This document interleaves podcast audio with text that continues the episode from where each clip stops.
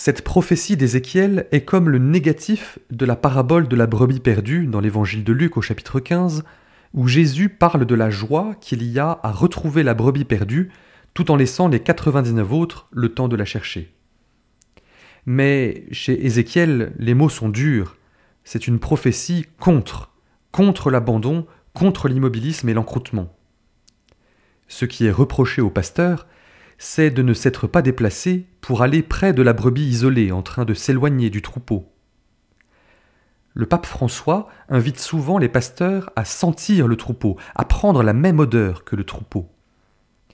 Il pourrait être tentant pour le laïc de ne pas se sentir concerné.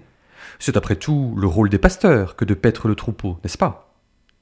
Mais le bien commun, le bien du troupeau, c'est aussi mon bien, ma responsabilité, avant d'être celle des autres. Nous sommes donc aussi invités à veiller les uns sur les autres. Rappelons-nous la parole terrible de Caïn, plein de défis quand il lance à Dieu Suis-je le gardien de mon frère? au livre de la Genèse. Nous ne sommes pas appelés à veiller sur le troupeau comme des surveillants qui épient les faits et gestes de leurs prochains. Même Dieu ne veille pas sur nous de la sorte.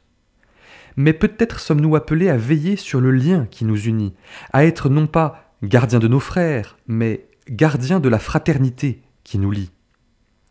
Si le troupeau se disperse, il ne peut aller nulle part.